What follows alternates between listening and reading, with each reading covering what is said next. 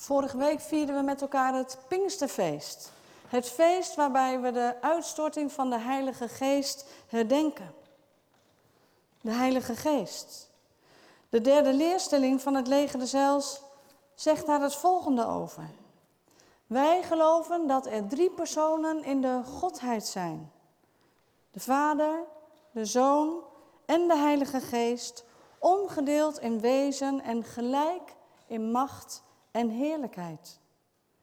En in dat geloof wijkt het leger de Zels eigenlijk niet af van andere christelijke kerken. Het leger de Zels is een internationale beweging en behoort tot de universele christelijke kerk. Op allerlei niveaus wordt wel eens gediscussieerd over of het leger de Zels nu een kerk is of niet. En die discussie wil ik hier vanmorgen niet met elkaar gaan voeren. Maar persoonlijk vind ik die definitie dat we een beweging zijn, vind ik mooi. Maar de vraag is of wij ook in beweging zijn. Dat is het leger zelf zeker. Want met het programma Geloven in de buurt worden nieuwe wegen ingeslagen om de aanwezigheid in wijken te versterken en uit, en uit te breiden. En ook om onze missie van het leger de Zeils krachtiger en effectiever te laten groeien. Om eenzaamheid en uitsluiting tegen te gaan. En ook om mensen te bereiken die niet gewend zijn om naar een kerk te gaan. Laagdrempelige en vernieuwende vormen van kerk zijn. Geloven in de buurt. U gaat er ongetwijfeld nog veel meer over horen. Het leger de Zeils is een beweging en blijft in beweging. En dat kan natuurlijk alleen maar als de mensen van het leger daar zelfs, van het leger zelfs daarin meebewegen. En zijn wij bereid om in veranderingen mee te gaan? En willen wij veranderen? Kunnen we dat? Vanochtend lazen we een gedeelte uit de tweede brief van Paulus aan de gemeente in Korinthe. En het vers wat daar voor mij uitsprong, dat is het achttiende vers. Wij allen die met een onbedekt gezicht de luister van de Heer aanschouwen, zullen meer en meer door de geest van de Heer naar de luister van dat beeld worden veranderd. Dit vers gaat over een veranderingsproces. Wat is de verandering waar het in essentie om zou moeten gaan in een geloofsgemeenschap als het leger Zeils? Ik denk dat het antwoord op die vraag in dit vers, 2 Korintiërs 3, vers 18, dat we daar het antwoord krijgen. Het is een bijbelse sleutel voor echte geestelijke verandering. Een verandering die kan betekenen dat je van een vreugdeloze christen een vreugdevolle christen wordt. Of van een ongeduldig iemand verandert tot een geduldig iemand. Van iemand die helemaal voor zichzelf leeft tot een dienstbaar iemand. Een verandering van lauwe christenen in vurige christenen. En hoe we samen uiteindelijk kunnen veranderen van onaantrekkelijke kerken in vitale kerken. Dit vers wijst ons de weg naar echte, diepgaande geestelijke verandering. Dit vers spreekt over de luister van de Heer. En daar wil ik bij stil gaan staan, want wat is nu de luister van de Heer. En wat moeten wij ons daar nu bij voorstellen? De Bijbel gebruikt daar een aantal woorden voor. In het Hebreeuws van het Oude Testament is dat gavot. Gavot betekent eigenlijk zwaar. Iets dat gewichtig is en indrukwekkend. En op andere plaatsen ook vertaald met de majesteit van God. Maar ook met de aanwezigheid van God of de glorie van God. En in het Grieks van het Nieuwe Testament is dat doxa. De herders in het veld worden omstraald door de heerlijkheid des Heren. Dat is de doxa van God. Het wordt ook vertaald met het stralende licht van de Heer. En met de grootheid, verhevenheid, maar ook met zijn nabijheid. De luister van de Heer is zijn nabijheid. Het is de grootheid de heilige verhevenheid van de Heer. Het is alles waarin Hij groot is, indrukwekkend en zwaar en gewichtig. Een andere manier om begrip te krijgen van de luister van de Heer is om in de Bijbel te kijken naar ontmoetingen van mensen die zij hadden met God. Waarbij zij die luister van de Heer hebben gezien. Ontmoetingen waardoor zij zijn geraakt en waardoor zij veranderd zijn.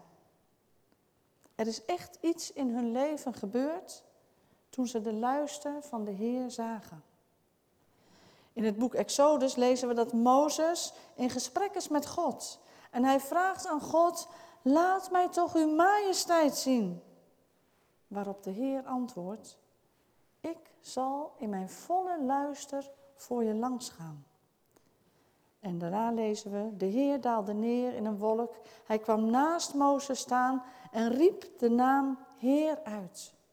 De Heer ging voor hem langs en riep, Heer, Heer, de Heer, de God die liefdevol is en genadig, geduldig, trouw en waarachtig. Zo roept God de, zijn naam uit en zo laat God zijn luister zien. De luister van de Heer hangt heel nauw samen met die naam van de Heer. En Mozes, die begint ervan te stralen. Want als hij een tijdje later die berg afkomt, dan zien de Israëlieten hem en zijn gezicht glanste, doordat hij met de Heer had gesproken. En zijn gezicht glanste omdat hij die luister van de Heer had gezien. Een ander voorbeeld waar we zo'n ontmoeting zien, staat in het Nieuwe Testament, waar we lezen over Jezus die met de drie van zijn leerlingen de berg op gaat. Petrus, Jacobus en Johannes. En op die berg, op die hoge berg, veranderde Jezus voor hun ogen van gedaante. Zijn gezicht straalde als de zon en zijn kleren werden wit als het licht. Daar staat Jezus in zijn hemelse luister. En de leerlingen zijn onder de indruk. En het heeft grote gevolgen voor hun leven, want zij zien de luister van de Heer. En door de Bijbel heen kunnen we lezen over die luister van de Heer.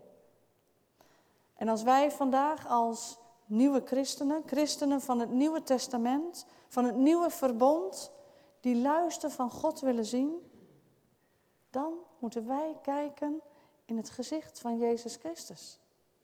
Want daar zien wij die luister van de Heer. En een klein stukje verder in de brief van Paulus kunnen we dat ook lezen.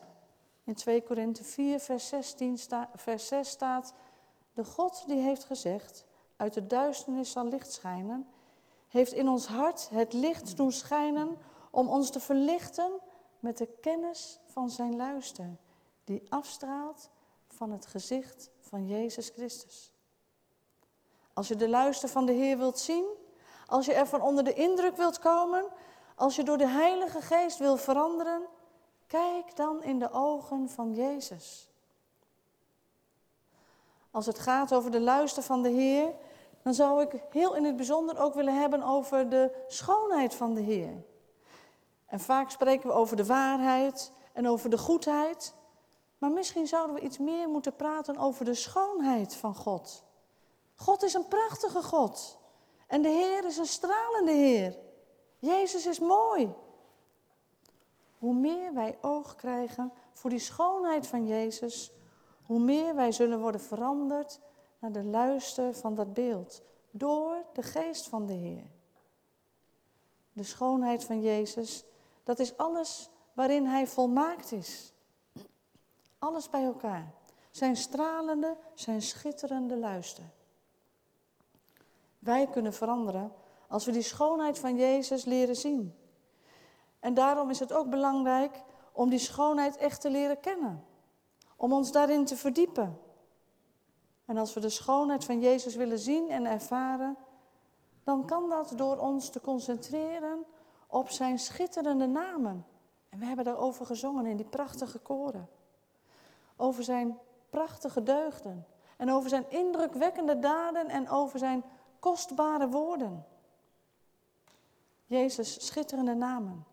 Elke naam van Jezus laat iets oplichten van die luister van de Heer.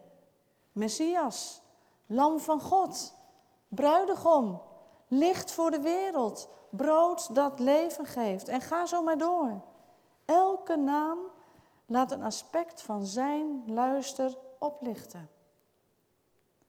Jezus' prachtige deugden, dat zijn zijn eigenschappen. En we zouden in ons spreken over de luister van de Heer ons moeten concentreren op die prachtige karaktertrekken en daarvan genieten. In een geloofsverandering of in een veranderingsproces in ons leven met God moeten we misschien meer leren om van Hem te genieten. Dat zegt 2 Korintiërs 3, vers 18.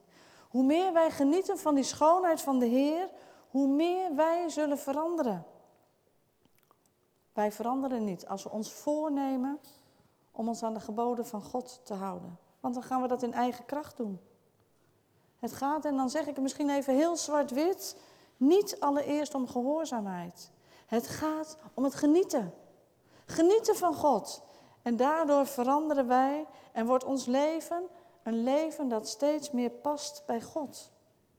En zo moeten wij leren om de deugden van Jezus te zien en erover te spreken. Want het zou niet meer moeten zijn dat we zeggen, Jezus liefde, maar Jezus schitterende liefde.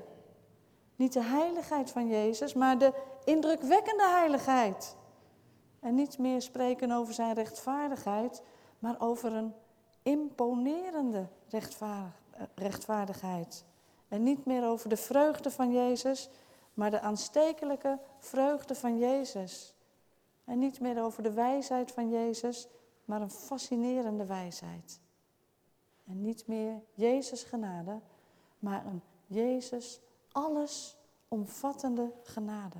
Als wij zo leren spreken en denken over Jezus, dan laten wij ons doordrenken van de luister van de Heer. Jezus' indrukwekkende daden. Dat is eigenlijk alles wat Hij heeft gedaan, alles wat Hij doet en alles wat Hij nog gaat doen. In de Evangelie kunnen we lezen over Zijn daden, waarin we die luister van de Heer kunnen zien. Bijvoorbeeld, als we Jezus zien staan bij die op overspel betrapte vrouw en alle mensen kijken naar aan. En Jezus schrijft in het zand en zegt, wie van jullie zonder zonde is, laat als de eerste een steen naar haar werpen. Dat is de luister van de Heer. Als Jezus zieken geneest en demonen uitdrijft, dat is de luister van de Heer. Als Jezus daar ligt op zijn knieën en de voeten van zijn leerlingen wast, dat is de luister van de Heer. Of aan het kruis, waar hij hangt en naast hem een misdadiger. En hij zegt, vandaag zul je met mij in het paradijs zijn. Hij gunt hem en ons het eeuwige leven. Dat is de luister van de Heer. En dan tot slot Jezus' kostbare woorden. Het was Petrus die een keer zei: Naar wie moeten wij gaan, Heer? U spreekt woorden die eeuwig leven geven.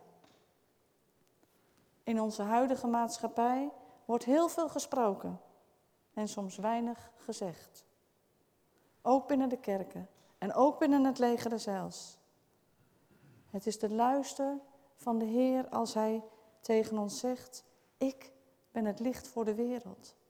Je hebt niet meer dan mijn genade nodig. Of kom tot inkeer, kom naar mij, vrienden noem ik jullie. Dat en nog veel meer kostbare woorden is de luister van de Heer. Als we een verandering willen, dan is het belangrijk om met die luister van de Heer bezig te zijn. En denk niet, dat is niet voor mij, dat is voor die anderen. Het is voor ons allemaal. 2 Korinthe 3, vers 18 is niet voor een paar enthousiaste christenen geschreven, maar voor alle christenen. Als we allen de luister van de Heer aanschouwen, dan komen we in een veranderingsproces om uiteindelijk onze bestemming te bereiken. Het doel van ons leven is dat we veranderen naar het beeld van Jezus. In Johannes 17 zegt Jezus, Vader, u hebt de gelovigen aan mij gegeven. Ik wil dat ze dicht bij mij zijn, ook als ik naar u toe ga. Het is het ultieme verlangen van Jezus dat we bij Hem zijn. En dat we Zijn luister aanschouwen. En in de hemel mogen we dat in alle volmaaktheid doen. Maar ook hier op aarde mogen we ons daar al volkomen op richten. Als u verlangt naar die verandering in uw leven, zet God dan in alle opzichten op die eerste plaats. Kijk naar Jezus en laat u leiden door de Heilige Geest. Laat dit vers uit 2 Korinthe 3, vers 18 de sleutel zijn tot verandering. Wij allen die met onbedekt gezicht de luister van de Heer aanschouwen, zullen meer en meer door de geest van de Heer naar de luister van dat beeld worden veranderd. Amen.